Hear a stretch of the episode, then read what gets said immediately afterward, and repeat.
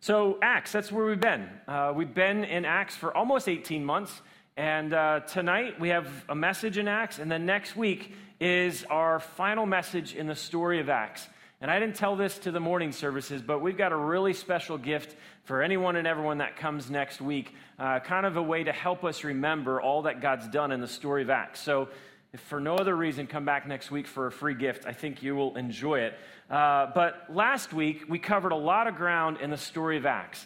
Uh, specifically, we looked at uh, a lot of the back chapters, Acts 23, 24, all the way through Acts 28. And one of the summary statements, as I was thinking through how do you kind of summarize these stories in the back chapters, and I wrote it down in my journal like this of here's the summary of the back half, not back half, but the last few chapters of Acts. I wrote it down like this God is faithful to accomplish his will in your life.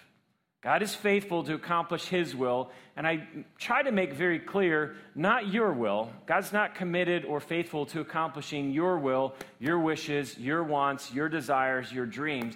But He is committed. Uh, he is faithful to accomplishing His will, His desires, His plans, His dreams, as it were, for your life. And the obvious question was well, if God's committed to accomplishing His will, well, what is His will? And as we discovered in Acts, his will simply is that we would be his witness. No matter where we are, that we would be his witness. It doesn't matter if we're around other Christians, that we would be a witness to them of who God is and what God is like and what God has done. If we're around non Christians, people who are, don't know who Jesus is or asking questions about Jesus, that we would be his witness, that we would be a tangible demonstration example of this is who God is, this is what God is like, and this is what God has done. Uh, God is committed to accomplishing His will, meaning our witness, no matter where we are. For Paul, didn't matter if he was in prison, if he was in uh, traveling around uh, the country. He didn't.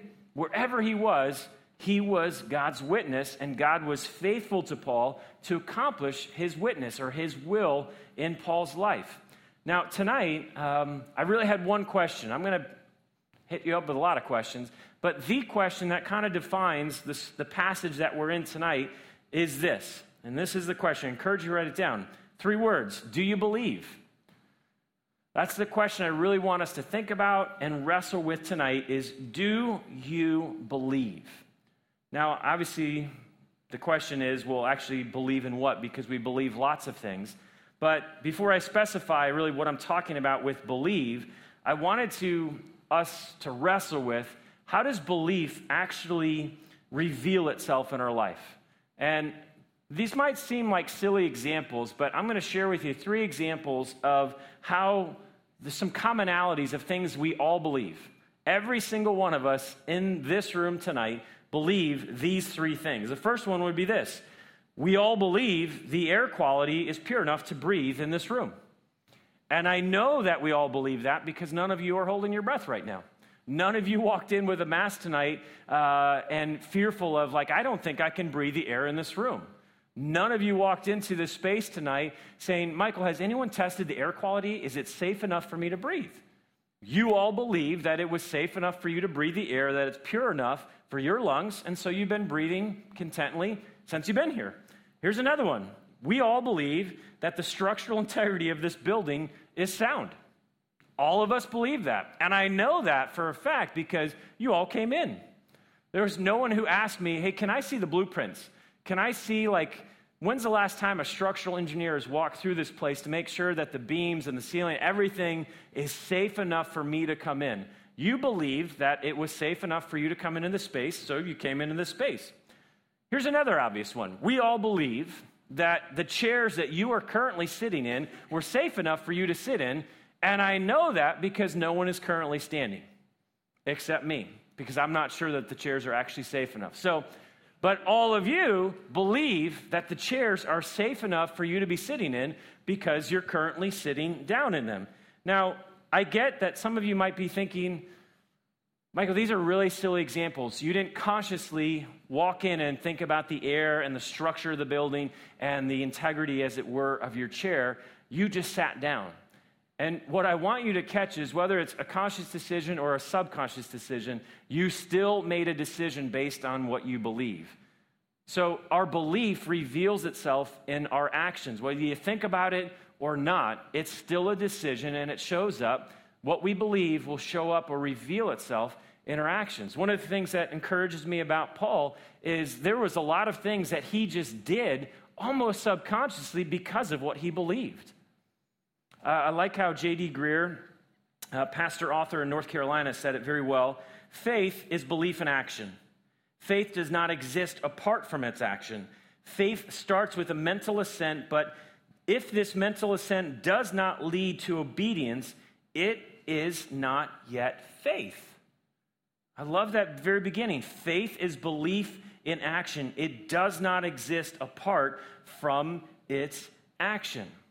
So here's my question about do you believe? If what we believe is best understood or most visible in our actions, then what do your actions reveal about what you believe about God, about Jesus?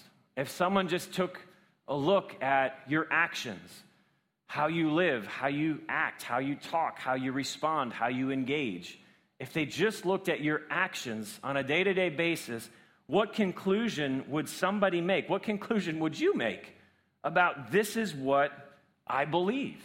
Now, I know for me, I'll just give you two examples. Every time I choose to sin, doesn't matter what the sin is, every time I choose sin in my life, my actions reveal that I believe sin is better in that moment than being obedient to what God has for me. Doesn't matter what the sin is. In that moment, my actions are revealing that I'm believing that this sin, whatever the sin is, is much better, more enjoyable, as it were, than actual being obedient to what God would want me to do. Now, I don't know if this one will connect with you, but every time we choose to worry, every time we choose to fret over something, every time we choose to get anxious, what that action is revealing is that I believe God can't handle it. I just, I believe he can't handle it. And so I need to control this. And the way I control it is obsessing over it, thinking about it, worrying about it constantly all the time. Now, I am not suggesting, and I want to be like clear on this. This is not to say that if you believe in Jesus, then you will never ever sin again. I'm not saying that. But what I am saying is if you do believe in Jesus and you believe in who Jesus is, what he's done, uh, it is to say your life will be different. Your life will begin to be much, much different because of your actions will be much different because of what you believe about Jesus and who he is. Consider Paul. Okay, if you were to ask, be asked, look at Paul's actions. Just based on his actions alone, nothing else, what conclusion would you make about what the Apostle Paul believes? For me, I wrote it down in my journal, is there is nothing greater worth living or dying for than Jesus Christ. Nothing. If I was asked, what is it Paul's actions reveal about what he believes? I would say Jesus. There is nothing more important than the person of Jesus. In life and death, it didn't matter for Paul where he was, what he was doing. What mattered more than anything uh, was making much of Jesus. So his actions revealed what he believed. Uh, Governor Festus, and this is kind of where we're headed now in the story tonight, Paul had been in prison uh, in Caesarea for two years. This governor Festus uh, put Paul in prison for two years. And when Governor Festus uh, is explaining to King Agrippa, and King Agrippa, I'll explain in a little bit who he is, he comes to visit Festus. And Festus says, I got this guy in prison, and his name is Paul.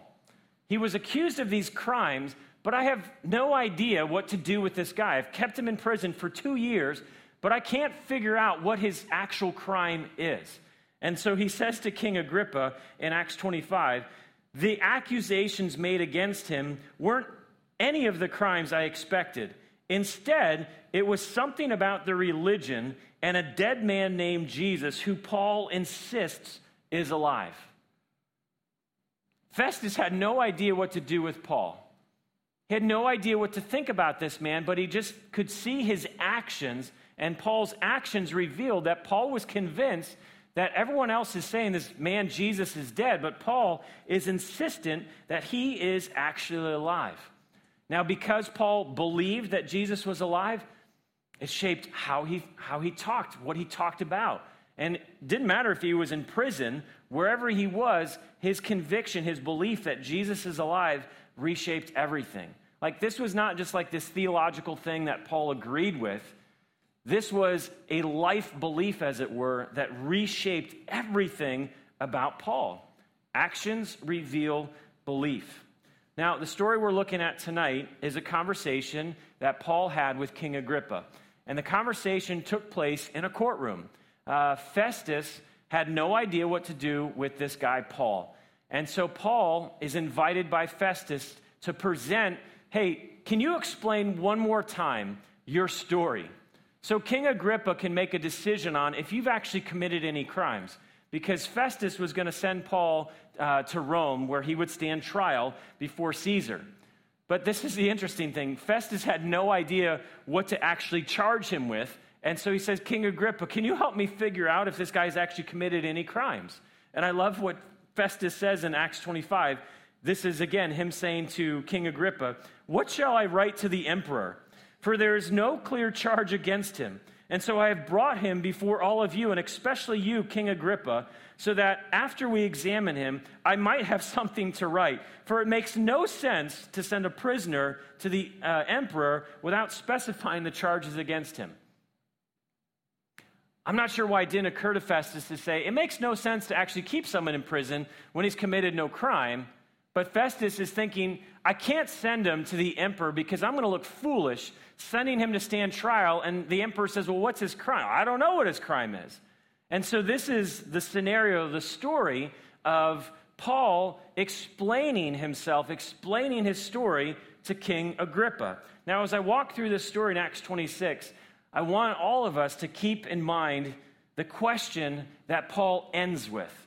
The end of the story, Paul looks at King Agrippa in verse 27 and says, King Agrippa, do you believe? Do you believe?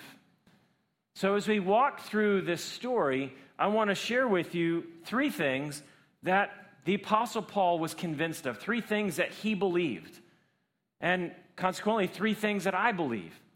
But I'll put it before you as we walk through. Are these things that you believe? Do you believe these things? Because if you say yes, that you do believe these things, then these things that you say you believe are radically going to alter how you think about God, how you walk with God, how you think about people, how you walk with people. So here are three things that I share with you from this story in Acts 26 of things that Paul believes, things that I believe. Number one would be this I believe it's all grace. It's all grace. Everything, it's all grace. Okay? I'm convinced that Paul was convinced that he believed everything in his life is all grace. Everything. So here's a question for us When did Jesus meet Paul? Like, when did Jesus actually show up in Paul's life? And the answer is well, when Paul was still Saul. That's when Jesus showed up.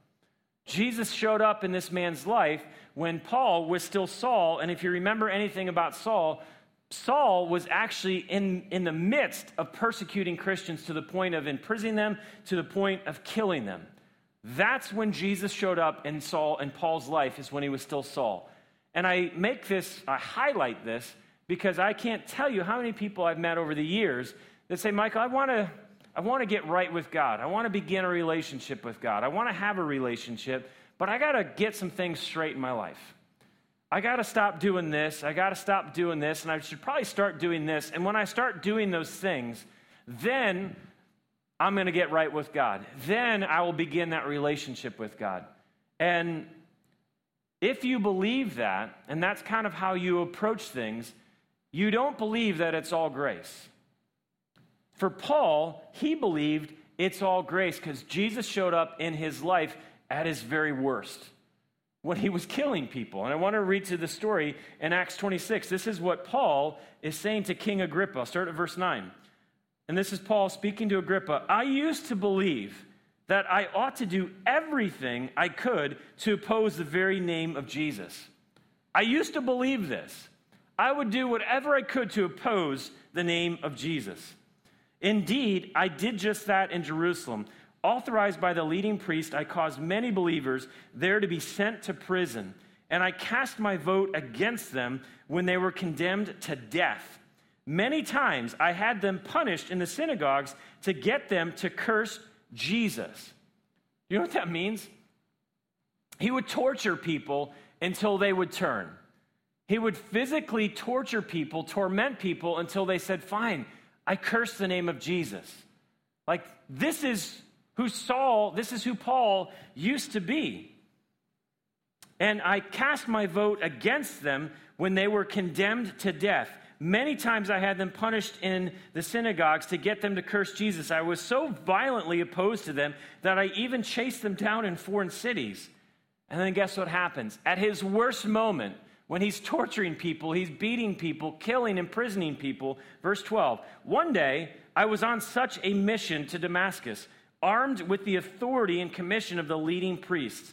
And about noon, Your Majesty, speaking to King Agrippa, as I was on the road, a light from heaven, brighter than heaven, shone down on me and my companions. And we all fell down. And I heard a voice saying to me in Aramaic, Saul, Saul, why are you persecuting me? It is useless for you to fight against my will. Verse 15, Paul asks an obvious question Who are you? What is this voice that I am hearing, this light that I'm seeing? And the Lord replied, I am Jesus, the one you are persecuting. When did Jesus meet Paul? He met him when he was still Saul. Jesus appeared to Paul when he was still violently opposed to Christ's followers, but this is the beauty of grace. This is the beauty of it all being grace. Jesus meets us where we are and transforms us along the way from what we once were to who he created us to be. This is the beauty of grace. So the question is do you believe that it's all grace? Do you believe that it's absolutely all grace, that it is grace that actually makes you right with God? It's grace that keeps you right with God? Or do you believe that, yes, I get it, it's grace, but I still got to work? I still got to do this, and it's kind of grace plus my best effort, best my performance, as it were. Grace plus my spirituality, my religiosity, my morality, my performance. It's that, then all is good. Or do you believe it's just Jesus and that's it? It's just grace. I think for some, it's just really hard receiving grace because our pride, it's an affront, it's an assault to our pride. Because our pride says, I don't want it to just be grace. I want to feel like I earned it. I want to feel like I deserved it. R.C. Sproul commented on this and he said, Perhaps the most difficult task for us to perform is to rely on God's grace and God's grace alone for our salvation. It is difficult for our pride to rest on grace. Grace is for other people, for beggars. We don't want to live by a heavenly welfare system. We want to earn our own way and atone for our own sins. We like to think that we will go to heaven because we deserve to be there. And so for some, we hear grace and it's all grace, but our pride is like, yeah, but I don't want it to be just grace. I want to earn it, I want to deserve it. For some, it might not necessarily be pride, it just might be shame. It might just be guilt, it might be condemnation that you carry. Of Michael, like, you don't know. You don't know me. You don't know where I've been. You don't know what I've done. You don't know the things that I've said, the places that I've been, the people that I've hurt. It can't be just grace. I am too far gone. I am too far messed up. And I know what that's felt like to just feel like there's no way that God's grace, His kindness, His love would be extended to me because I've done this yet again. I swore I'd never do it, but yet I, I found myself doing it again. And so I've I felt that. And uh, a helpful metaphor that uh, Charles Spurgeon used was the picture of grace is like a bridge. And his, and his point in this illustration was the bridge between you and the bridge between God is just this bridge called grace. And it's a very strong bridge. And it doesn't matter who you are, where you've been, what you've done, what you have, what you will do tomorrow, the bridge of grace is strong enough for you.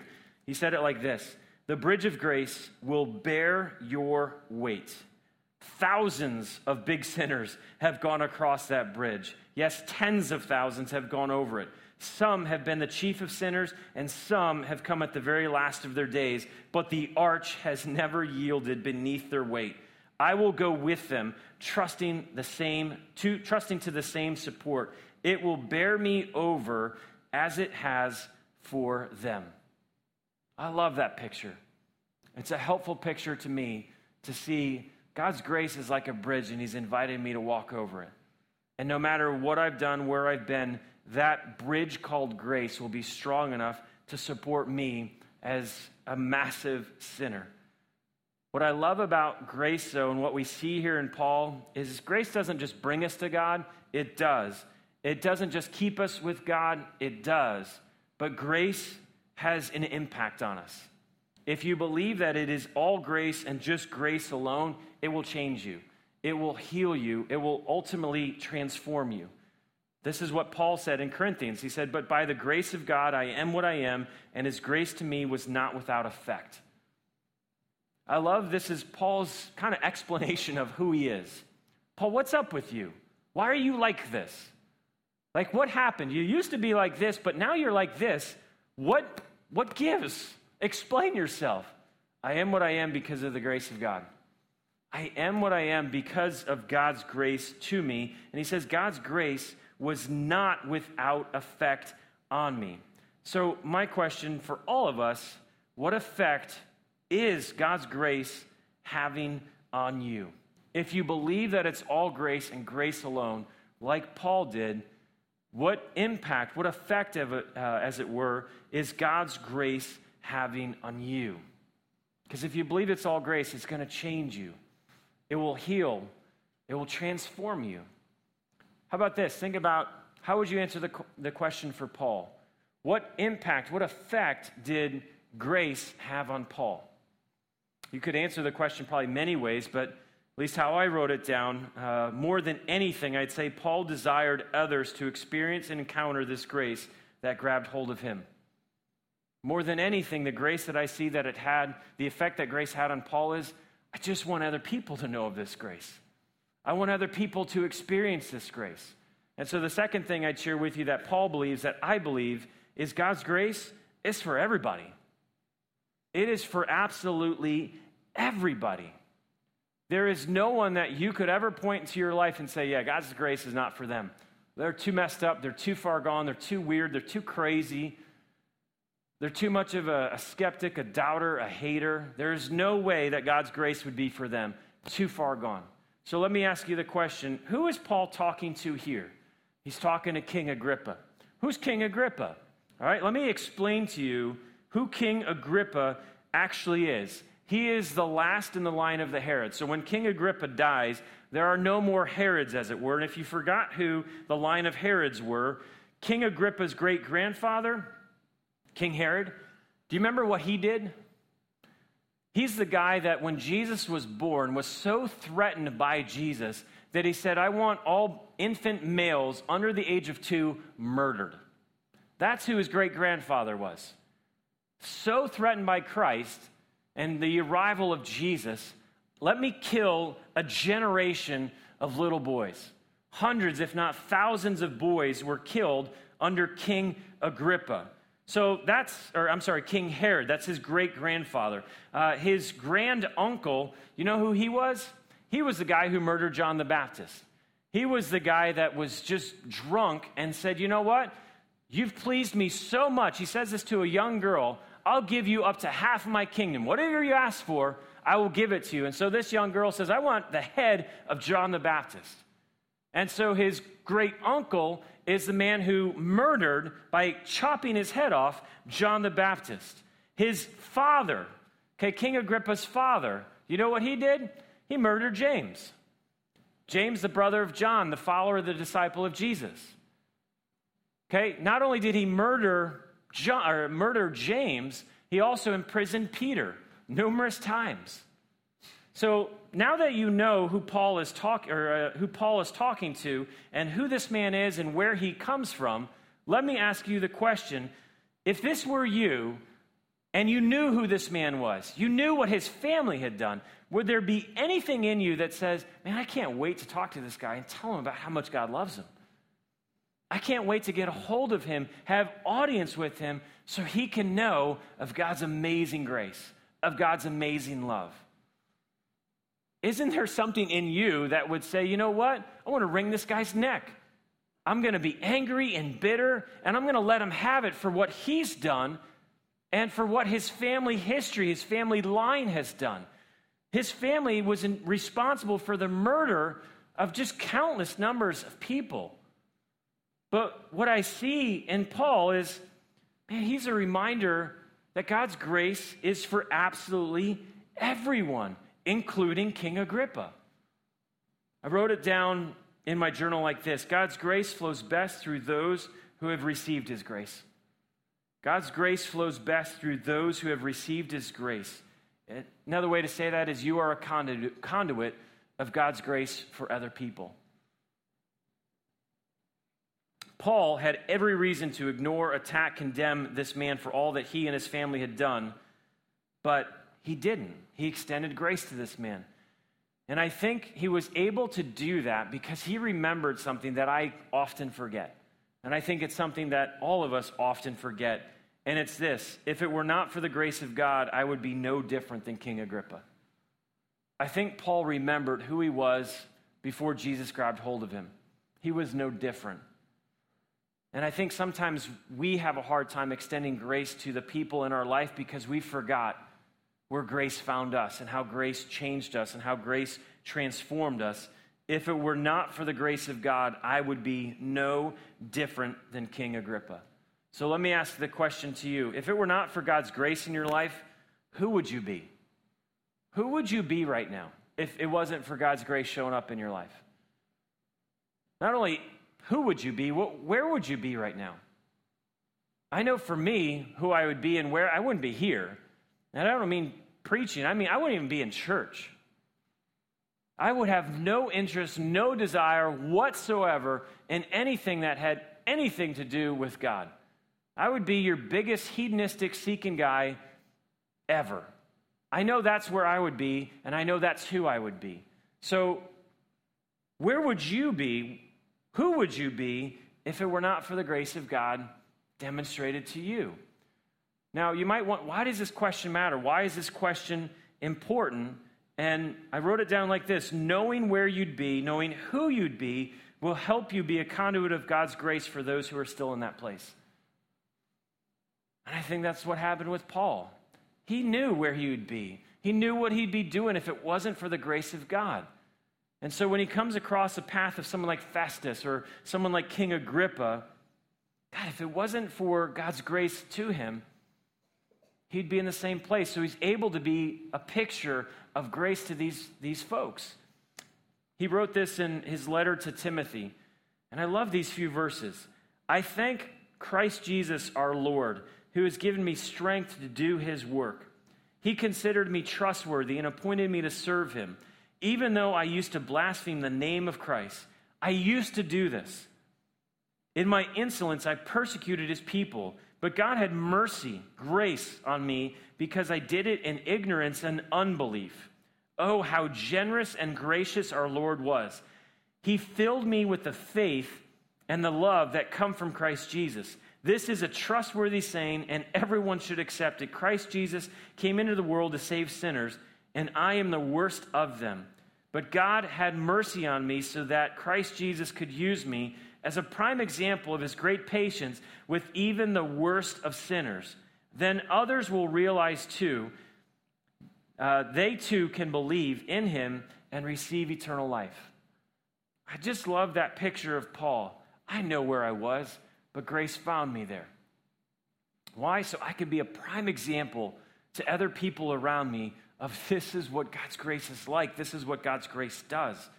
Now, I'm pretty confident that King Agrippa was not sitting in the courtroom that day, uh, that morning, thinking to himself, Well, Paul, this is very gracious of you to extend grace to me by talking to me. I don't think he was having that conscious thought of, Wow, what a gracious man I've met here.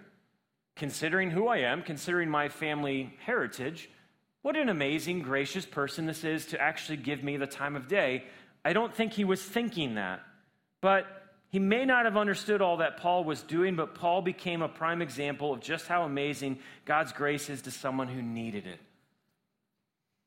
So, before I share with you the final point, I just wanted to ask you the question of who is in desperate need of God's grace in your life right now?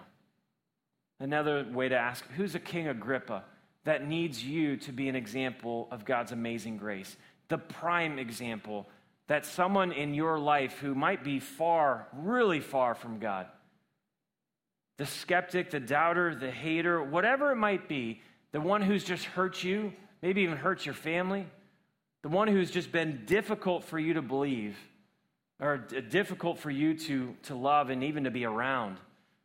Who's that person that just needs you to be a prime example to them of this is how amazing God's grace is? Paul was able to be that for King Agrippa. Paul was able to be that for Festus and really everyone that was in the courtroom that day. A demonstration, an example of God's amazing grace. Who is that for you? The last point that I would share with you from this story of what Paul believed, what I believe, is that Jesus is all we need. Jesus is all we need. And I say this because once Paul met Jesus, he was never the same. He spent his entire life just pointing people to Jesus. He spent his entire life from the point he met Jesus on the Damascus Road, he spent the remainder of his life pointing people to Jesus because Paul was convinced that what people needed more than anything was just to know who Jesus is and to believe upon him. It says this in Acts 26. He's explaining uh, to King Agrippa, the entire courtroom, Agrippa, this is what Jesus told me when he met me on that road. Now get to your feet, for I have appeared to you to appoint you as my servant and witness. You are to tell the world what you've seen and what I will show you in the future. And I will rescue you from both your own people and the Gentiles. Yes, I am sending you to the Gentiles to open their eyes. I want you to consider this is who Jesus is, what Jesus does, to open their eyes so they may turn from darkness to light and from the power of Satan to God then they will receive forgiveness for their sins and be given a place among God's people who are set apart by faith in me. Now, obviously, a lot could be said about what Paul just said there, but as I consider really a summary, is what Paul is saying is Jesus is all we need. I wrote it down like this He was convinced that Jesus is the one who brings us from living in darkness to living in light. Paul knew that. He was in darkness, but Jesus, the light of the world, appeared to him. And this is what Jesus actually said of himself I am the light of the world. If you follow me, you won't have to walk in darkness because you will have the light that leads to life. He was convinced that Jesus is all we need. Why? Because he brings us from darkness into light. I wrote it down like this Jesus is the one who rescues us from the power of hell, forgives all sins, and brings us to God. Only Jesus could do that. Only Jesus could rescue me from the power of hell. Only Jesus could forgive all of my sins, not some of them, but all of them. And only Jesus could actually bring me into the family of God. I love how Paul said it in Colossians chapter 1. For Jesus, He has rescued us from the kingdom of darkness and transferred us into the kingdom of His dear Son, who purchased our freedom and forgave our sins. That's what he believed about Jesus. He believed that Jesus was enough.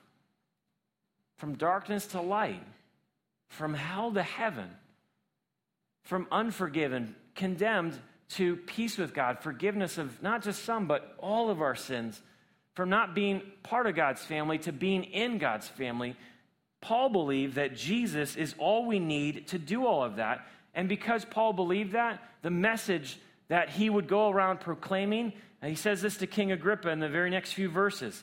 Acts 26, verse 20. I preached first to those in Damascus, then in Jerusalem, then throughout all Judea, and also to the Gentiles. And this is what he preached that all must repent of their sins and turn to God and prove they've changed by the good things they do. Paul's message was because he believed Jesus is all we need, he said, Repent and literally, repentance is it's a change of mind that leads to a change of direction. Paul was convinced all we need is Jesus. You don't need all those other things, all those things that you pursue to find life, meaning, purpose, pleasure. You don't need those things. All you need is Jesus. So repent, change your mind about trying to find life where there is no life, and change your mind to Jesus is life. Jesus is everything. He is all that we need. And so he called people to repent. experience forgiveness and that our life might begin to reflect I believe that Jesus is enough and it's going to show up in actually how we live. Now, what Paul did here in just sharing his story is I want to finish with where we began. He was leading them to the point of you need to make a decision. And what I love about this story is there's three decisions that are made here in the story that we can see. Remember, he asked King Agrippa, Do you believe this? And so, right in the middle of while Paul is, is sharing his story, you got Festus. Here's one decision that was made. I call this the crazy to believe. Acts 26, verse 24. Suddenly, Festus shouted, Paul, you are insane. Too much study has made you crazy. Okay, that would be like one of you standing up right now and saying, Michael, you are nuts. You're a whack job. You've completely lost it if you believe these things. If you really believe, Michael, it's grace, and that grace is not just for the good people, but for all people. And if you really believe that Jesus is all I need in this life to make me right with God both now and for you are crazy to believe that. That was Festus's decision. Another decision that was made was actually King Agrippa. In verse 27, 28, it says, Paul addresses Agrippa, Do you believe? Do you believe the prophets? I know you do. That's what Paul says. Agrippa, I know you believe this. And Agrippa responds with his choice. Agrippa interrupted him. Do you think you can persuade me to become a Christian so quickly? Kind of how I phrased it, I wrote it down. I'm not ready to believe. That's a choice, that's a decision. I'm not ready to believe this. I still need to think about it. I still need to consider it. I still need to ponder this. And unfortunately, we never see King Agrippa again. I have no idea what became of him. I never, I have no idea if he actually came back and made a choice to say, I'm going to trust in the grace. I'm going to trust in that Jesus is what I need. But he delayed his decision, said, I'm not, do you really think you can just persuade me right now? I'm not ready to believe this. A third choice was made, and this is what I would call I choose to believe and desire that you believe as well. And this was Paul's decision. He says in response to Agrippa, verse 29, Paul replied, Whether quickly or not, I pray to God that both you and everyone here in this audience might become the same as I am, except for these chains. Paul's decision was, I believe. I believe in God's grace. I believe God's grace is for everyone, including everyone in this audience uh, that he was addressing in that courtroom. And his decision was not just for him. He said, I believe these things, but my desire is that you would be like me. And what he was saying is that you too, except for these chains that I have, that I'm bound by these chains, I wish that you would be like me. And who am I? I'm a follower of Jesus. I wish that you would believe in Jesus, in His grace, His grace for everyone, and that Jesus is all that we need. So we stop here. What do you believe? What do you believe? Do you believe that it's really all grace and grace alone? Do you believe that grace is not just for the good people uh, who we consider to be good, but do you believe grace is for everybody? Everybody. Even the people that you think are, oof, do you believe that it's for everybody? And do you believe that what you need more than anything in this life to get you right with God, both now and for is just Jesus? Do you believe those things? Uh, there's a story all the way back in Acts chapter 2. This was almost a year, 15 months ago, that we told this story in Acts 2. And it was a story of Peter actually preaching the message of God's grace for the very first time in Acts 2. And the people were so convinced, they were so compelled by what they heard about God's grace, about who Jesus is and what Jesus had done, that they came to Peter. It says they were cut to the heart. And they looked at Peter and said, What do we do? We believe, we, we understand what you have said, we choose to believe, but what do we do now? And I love how Peter responded to them. He said in verse 38 of chapter 2 Peter replied, Each of you must repent of your sins, turn to God, and be baptized in the name of Jesus Christ for the forgiveness of your sins. So if you believe As these people believed here in Acts 22, or Acts chapter 2, Peter said, Well, repent.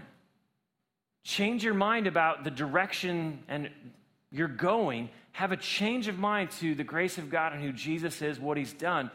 And let that change of mind lead to a new life where you're no longer choosing everything that is opposed to God, but you're choosing the things of God.